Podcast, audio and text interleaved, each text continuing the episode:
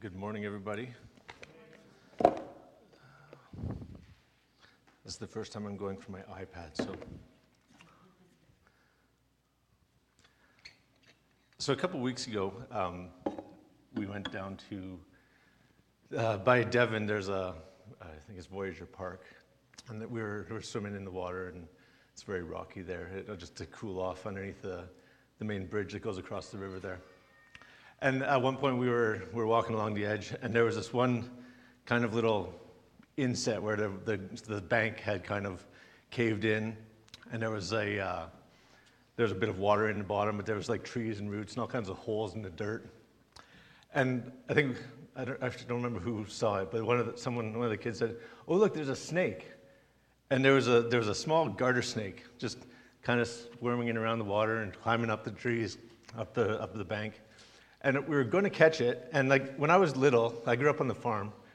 I, I, had, a, I had a garter snake. I caught one as a kid, and I had a little aquarium, and I, I had this thing as a pet, and like, I would pick it up and stuff. But there was like I wanted to catch this one at the river, but even then, even having dealt with them before, and knowing that garter snakes aren't poisonous or anything like that, there was this apprehension in me. Like I'm like, I don't want it to bite me, you know, even though it's not poisonous. Just the, the sting of it would was enough to kind of put me off and like go slow enough that it would get away, and then it wasn't my fault that I didn't catch it.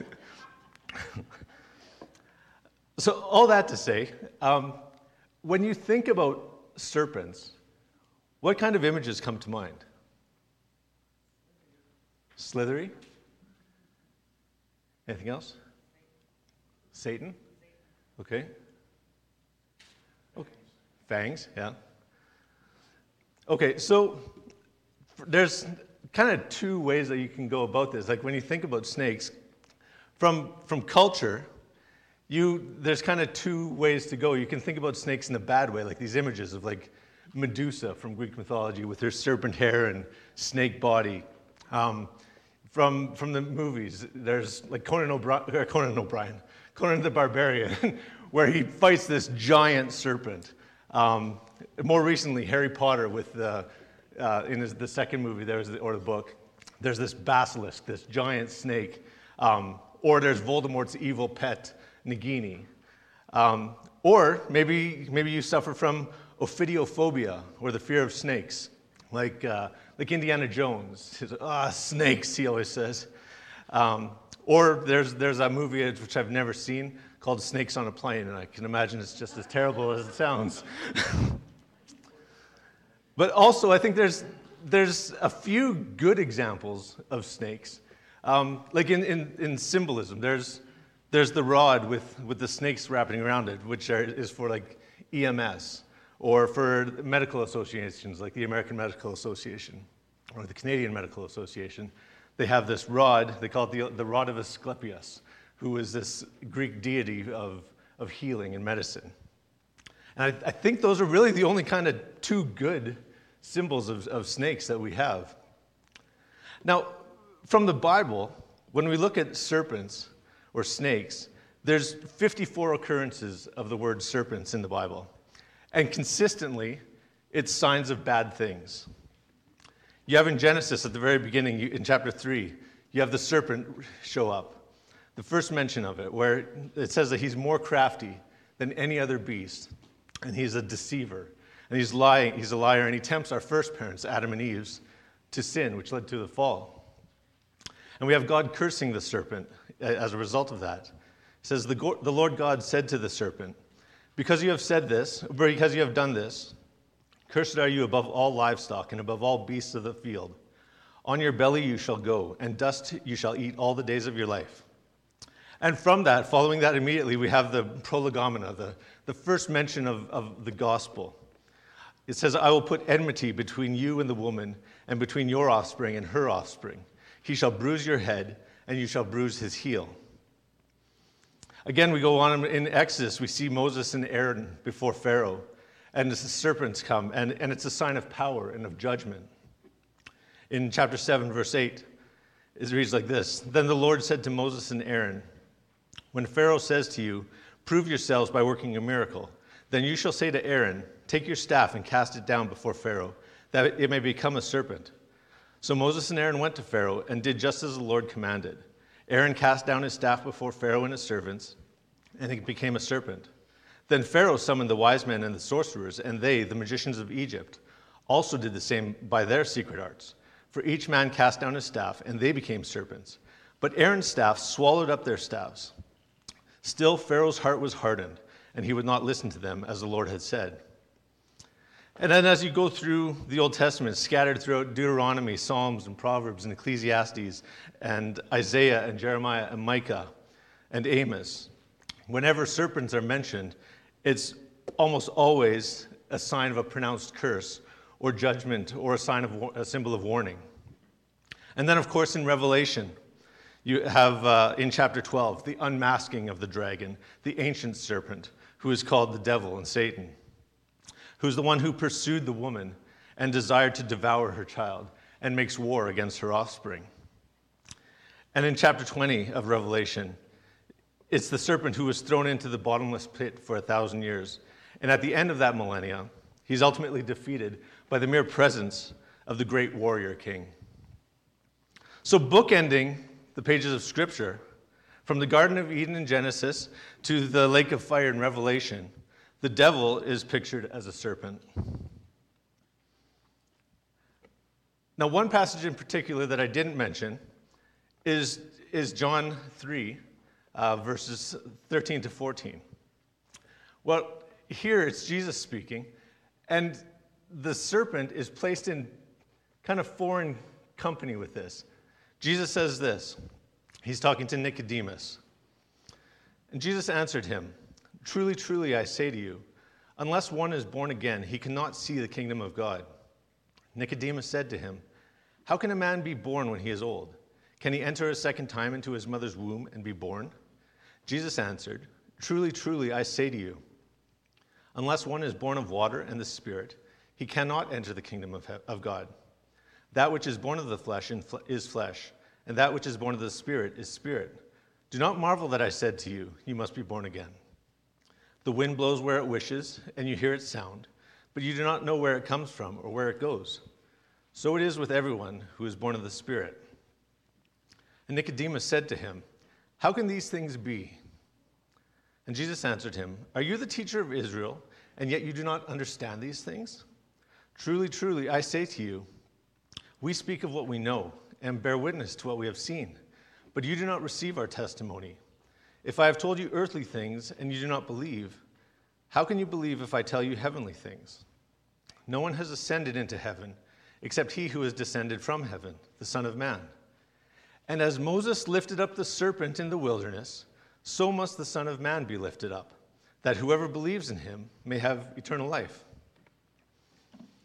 That is kind of shocking. It's, Jesus himself is putting the serpent into his company. He's associating himself with the serpent.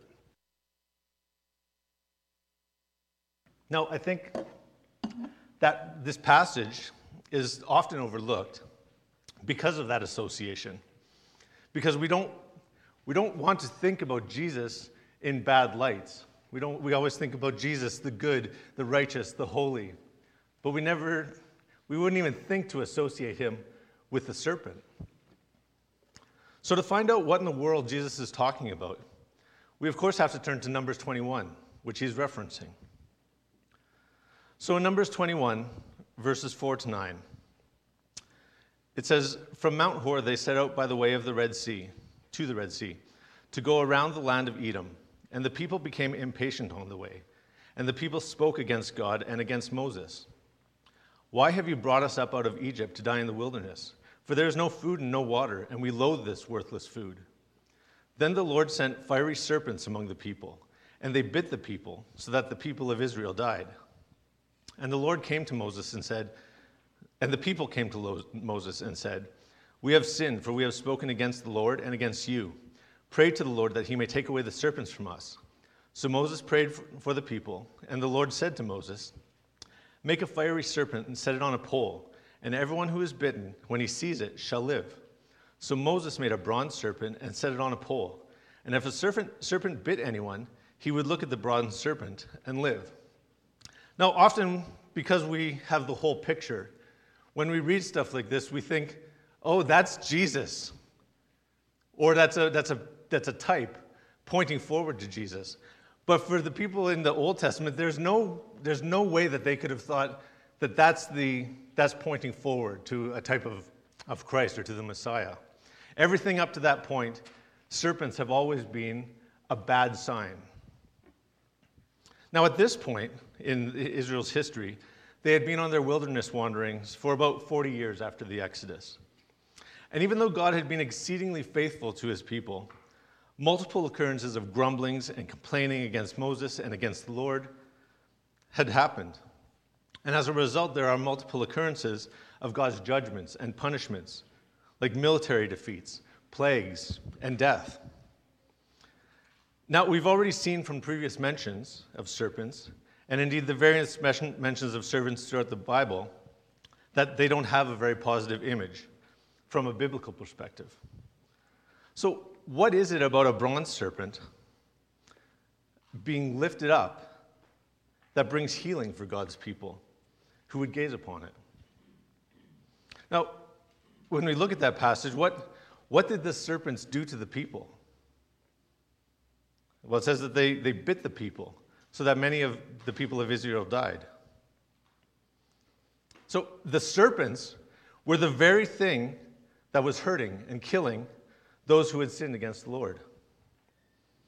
Now, with that in mind, I want to step aside and do a bit of theology for a moment.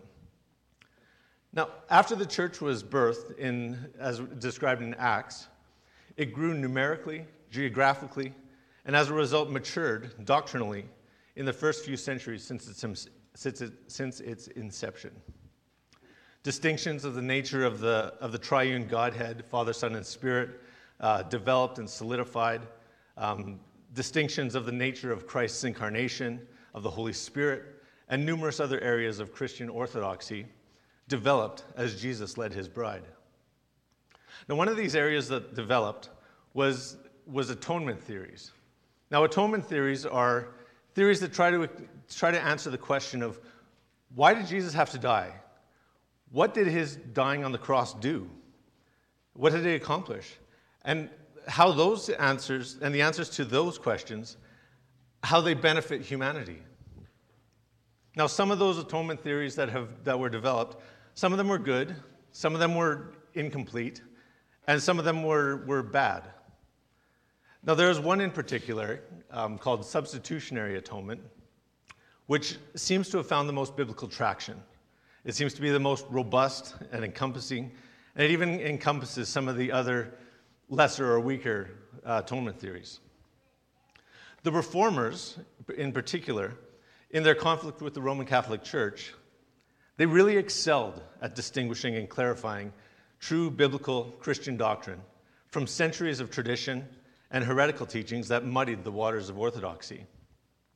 Now, substitutionary atonement or penal substitutionary atonement is a kind of a mouthful of sand to say if you're in a conversation trying to describe things.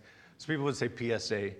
Um, but people would also say there was a term that, the, that they, they coined called the Great Exchange. Now, the Great Exchange is just, it's the fact of the grace of God, wherein our sins have been put on Jesus and his righteousness has been given to us freely. John Calvin explains it like this We can confidently assure ourselves that eternal life, of which he himself is the heir, is ours, and that the kingdom of heaven, into which he has entered, can no more be taken from us than from him. On the other hand, that we cannot be condemned for our sins, from the guilt of which he absolves us, seeing he has been pleased that these should be imputed to himself as if they were his own. This is the wondrous exchange made by his boundless goodness. Having become with us the Son of Man, he has made us with himself sons of God. By his own descent to the earth, he has prepared our ascent to heaven. Having received our mortality, he has bestowed on us his immortality. Having undertaken our weakness, he has made us strong in his strength. Having submitted to our poverty, he has transferred to us his riches having taken upon himself the burden of unrighteousness with which we were oppressed, he has clothed us with his righteousness. And Martin Luther says it this way That is the mystery with that is the mystery which is rich in divine grace to sinners, wherein by a wonderful exchange our sins are no longer ours but Christ's, and the righteousness of Christ, not Christ's, but ours. He has emptied himself of his righteousness that he might clothe us with it and fill us with it. He has taken our evils upon himself that he might deliver us from them. In the same manner as he grieved and suffered in our sins and was confounded, in the same manner we rejoice and glory in his righteousness. Now, all these descriptions of this great exchange were simply extrapolations and commentaries on what the Apostle Paul had already written in the pages of Scripture. We have in Galatians 3 Christ redeemed us from the curse of the law by becoming a curse for us. For it is written, Cursed is everyone who is hanged on a tree. In 2 Corinthians chapter 5, we have, For our sake he made him to be sin who knew no sin, so that in him we might become the righteousness of God. And there's many, many for us statements that Paul makes. We have Romans 5 8, while we were still sinners, Christ died for us. Romans 8 32, he, he who did not spare his own son, but gave him up for us all. Ephesians 5 2, Christ loved us and gave himself up for us. 1 Thessalonians 5 9, for God has not destined us for wrath, but to obtain salvation through our Lord Jesus Christ, who died for us. In Titus 2:14, waiting for our blessed hope, the appearing of the glory of our great God and Savior Jesus Christ, who gave himself for us to redeem us. But why would Jesus associate himself with a serpent? Now, I think this verse, as well as this aspect of Jesus' work on the cross, has been overlooked for a couple of reasons. One, I would, I would classify this verse, the saying of Jesus, as a hard saying. Like when Jesus says, You must be perfect, or whoever doesn't hate his father and his mother. Um, or like um, J- Jeremiah said last week, like, if you do not follow me, you cannot be my disciples. So I think that one, that's difficult. We don't want to think of Jesus in, in a negative light. It's difficult to picture Jesus, the Son of God, the Lamb of God, the Lion of Judah, as anything that would bring up a connection with the dragon, the ancient serpent, the devil, and Satan. I also think also that the cro- close proximity of this to baseball fans' favorite verse, John 3:16, where many believe the gospel shines most brightly, also makes it difficult. I think we kind of we read verse 14 and we kind of just, it just kind of brushes past us and we go on to verse 16 which we all know that god so loved the world that he gave his only begotten son. So for that reason because of its close proximity to, to john 3.16 i also think that neglecting this is dangerous in and of itself. Now if you've ever read anything by or about Martin Luther, you know that he was not one to shy away from controversy. In his writings, specifically referencing this verse in John, Luther proclaims that Christ is our serpent of salvation. Christ nailed to the cross is our bronze serpent, for faith in him frees us from the threats and terrors of the law, sin, death, wrath, and the judgment of God.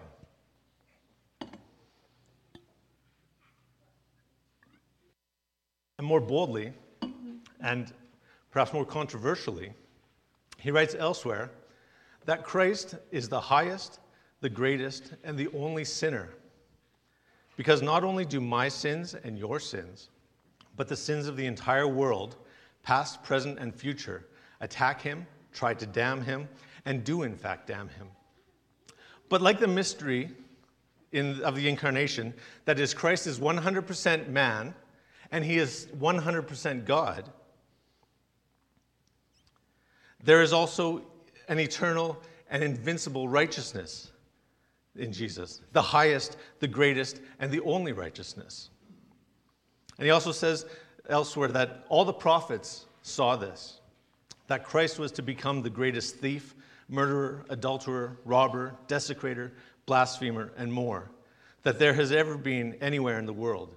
He is a sinner who has and bears the sins of Paul, the former blasphemer, persecutor, and assaulter, of Peter, who denied Christ, of David, who is an adulterer and a murderer. In short, he has and bears all the sins of all men in his body.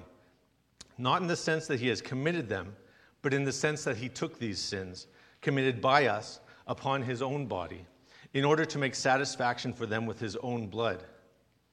Now, that's a hard thing to accept. Even to say Christ, the greatest sinner, that's, it's shocking. It, it just, it shocks your system. So one might ask, so how can you, how can one who is born of God insult the Son of God with such absurdity to call him a sinner and a curse? Well, I think there's three answers to that. One, because Scripture calls him that. Again, in Galatians 3, Christ redeemed us from the curse of the law by becoming a curse for us. For it is written, Cursed is everyone who is hanged on a tree. And in 2 Corinthians 2 5 again, For our sake he made him to be sin, who knew no sin, that in him we might become the righteousness of God. Secondly, we can do this because Jesus himself in our text associates himself with as much. And we've seen that the biblical imagery with serpents is not a good one. And thirdly, Martin Luther, he, he answers this question in, in writing to his skeptics about this. And he says this If you want to deny that he is a sinner and a curse, then deny also that he suffered, was crucified, and died. For it is no less absurd to say, as our creed confesses and prays, that the Son of God was crucified and underwent the torments of sin and death, than it is to say that he is a sinner or a curse. But if it is not absurd to confess and believe that Christ was crucified among thieves, then it is not absurd to say as well that he was a curse and a sinner of sinners. Surely these words of Paul are not without purpose. Christ became a curse for us, and for our sake made Christ to be sin, who knew no sin, so that in him we might become the righteousness of God. And really, how can it be any other way? If, if we don't if we can't say that Jesus fully took on our sins and that he only took them superficially as in like a coat or something and they didn't embody him then if in the great exchange then we only superficially have his righteousness have his righteousness as like a cloak and it doesn't embody us. It doesn't define us. The, his righteousness would not be truly our own if our sin is not truly his it would be a show, it would be a spectacle, and it would be a righteousness that's in name only and not in actual fact, in actual possession. And consequently, if Christ didn't fully take away all of our sins, then we are left with reason for God's judgment upon us, on all of us. And we cannot deal with it and we cannot take it away. We cannot put it off. And we are left with an unpayable debt and unforgiving sins. And as a result, we are left with this burden to try and work our way out of this, to try and work our way this debt off. So, what, what are we supposed to do with that? Well, I don't think that we will ever be amazed by grace until we first come to terms with just how depraved we actually are. That's why the reformers talked so much about God's two words, law and gospel. First, God's law comes to kill. The letter kills, but the spirit brings life. Paul says in his systematic theology of Romans that the first word, the law, came to increase the trespass, and that as sin increased, the second word, grace, abounded all the more. He also says in his letter to the Galatians that the scripture or the law, the first word, imprisoned everything under sin, so that the, by, so that the promise by faith in Jesus Christ, the second word, might be given to those who believe. Now, there's no way that you can understand the grace of God in any real or deep, meaningful way apart from failure. Now, that doesn't necessarily mean behavioral failure. One of the purposes of God's law, one of the purposes of the demands that we find in the Bible is to kind of cut us off at the knees, to help us to see that even if we're not acting on these things, it's all here, it's all in our heart. which is why Jesus says in the Sermon on the Mount things like, You've heard it said of old that if you don't murder anybody, you're, you're, you're doing fine. But I tell you that if you harbor bitterness toward anybody, before God, you're just as guilty. I mean, we don't think about murder and bitterness or hatred in the same way, just as we don't think about adultery and lust in the same way. It doesn't mean that lust and adultery and murder and anger have the same horizontal consequences, the consequences that we see in our relationships with others, because obviously they don't.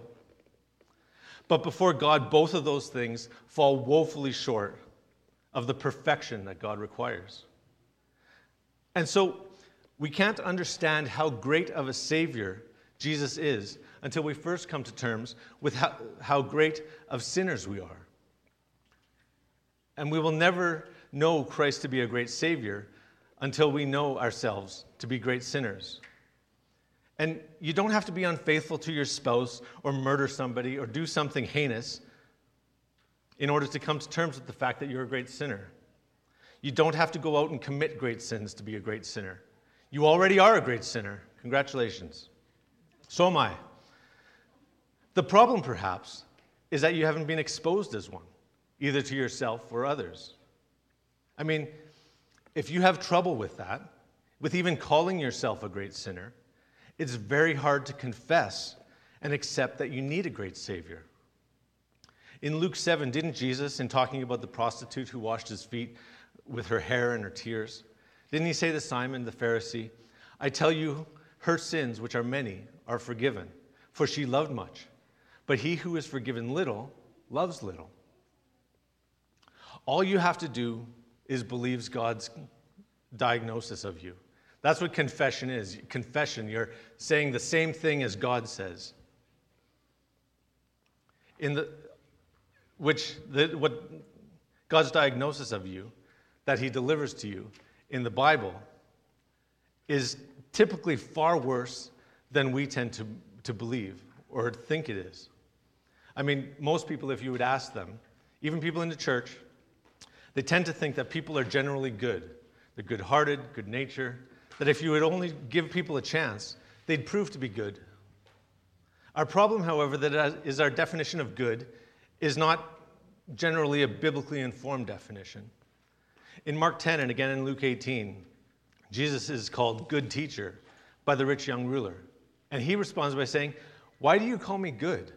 No one is good except God alone. So generally, we tend to say that people are good. But the diagnosis that we find in the Bible is much different. We read in Jeremiah 17:9 that the heart is deceitful above all things and desperately wicked. We read in Psalm 14 and Psalm 53 and Romans 3 that there is no one righteous, no, not one. There is no one who does good. And those are just some of the diagnostic lines we get in the Bible. And if we really believe that stuff, then oftentimes believing that you're far worse than you are protects you from being from going out and doing some really stupid stuff. And so, here in our verse, in the lifting up of the Son of Man, just as Moses lifted up the serpent, is our highest comfort. To clothe and wrap Christ in this way, in my sins, in your sins, and the sins of the entire world, and in this way to behold him bearing all of our sins. I believe that one of the key aspects that we miss and that hinders our growth in grace and in the knowledge of Jesus is that we too often don't see our sins nailed to the cross. We too often don't see our curse nailed to the cross. We see the dearest and the best, the wondrous beauty of Christ, and we feel sadness and shame and guilt. But I think in this text, Jesus is showing us that we should be seeing Jesus, our sin, and Jesus, our curse. Jesus, our wretchedness. And in faith, lose all of the guilt and the shame and be healed and not feel it anymore. Not, not feel it more, not feel our guilt and our shame more. I often think about how Paul could say, the Apostle Paul could say at the end of his life that he is the worst sinner he knows. I mean, clearly, if you've, if you've read the Bible, like, there's no way that you can come out with that conclusion that Paul is the worst guy, that he's the worst sinner, that he's the chief of sinners. I don't think any of us would associate Paul with being that. But I think that as Paul gazed and meditated on Christ, the greatest sinner, upon the cross, he more and more saw his own sin, his own deserved curse, taken up into Jesus' own body and crucified in his place. And I believe that as Paul did this, he was empowered and inspired by the Holy Spirit to write things like Colossians 3:3, "For you have died and your life is hidden with Christ in God. When Christ who is your life appears, then you also will appear with him in glory." And Galatians 2:20, "I have been crucified with Christ. It is no longer I who live, but Christ who lives in me. And the life I now live in the flesh, I live by faith in the Son of God, who loved me and gave himself for me." So, my dear family and my dear friends, when you are dead in Christ and no longer live for yourself, that is when you are truly alive. When we get greater and greater glimpses of your sins, not in part, but in whole, nailed to the cross, and you bear it no more, when you experience in greater and greater confidence the reality that Christ's righteousness is truly yours, that the exchange is full and it's complete and it's done. That your sins are His, and that His righteousness is actually yours. That Christ's approval, His love, His security, His strength, and His resurrection power are truly yours. Love for God through Christ will explode. And your love for God will manifest in love for your neighbor, in service, in sacrifice, and that then and only then will people know that you are his disciples by your love for one another. If you don't realize and come to the full acceptance that your sins are his and his righteousness is yours, like I said before, you will continually feel this burden on your back that you have to try and work off your own sin that you have to try and build up your own righteousness to be accepted and loved by God. And your, your Christian walk then becomes a ladder that you have to keep trying to climb up, or a treadmill that you keep running and running and running on, and you get nowhere because that stuff doesn't help. You are, your security and your situation and your position in God is solely based on Christ and His performance, not you and not your performance for Him. So I think that as we lift up Christ, while it's good to see the holiness and the righteousness and the goodness of God, I think that's only part of it. Like when they talked about the incarnation of Christ and the, the different uh, aspects of it, it became heretical to lean to one side, to say, well, Jesus was 100% God and that's it. Or it became heretical to say Jesus is 100% man and that's it. I think, in the same way, for us to say that Jesus is 100% good and holy and righteous is not quite the full picture, because Jesus also says that he is the greatest sinner, taking all of our sins, all of your sins, all of my sins, all the sins of the world upon himself, truly taking them, truly owning them. Otherwise, it would be an injustice if he just carried them and they weren't actually his, and yet he was crucified for it and his righteousness truly becomes ours. It indwells us, it defines us, it holds us, it upholds us, it drives us. So, as we look upon Jesus, let us also see our sins and our curse that are fully and truly deserved.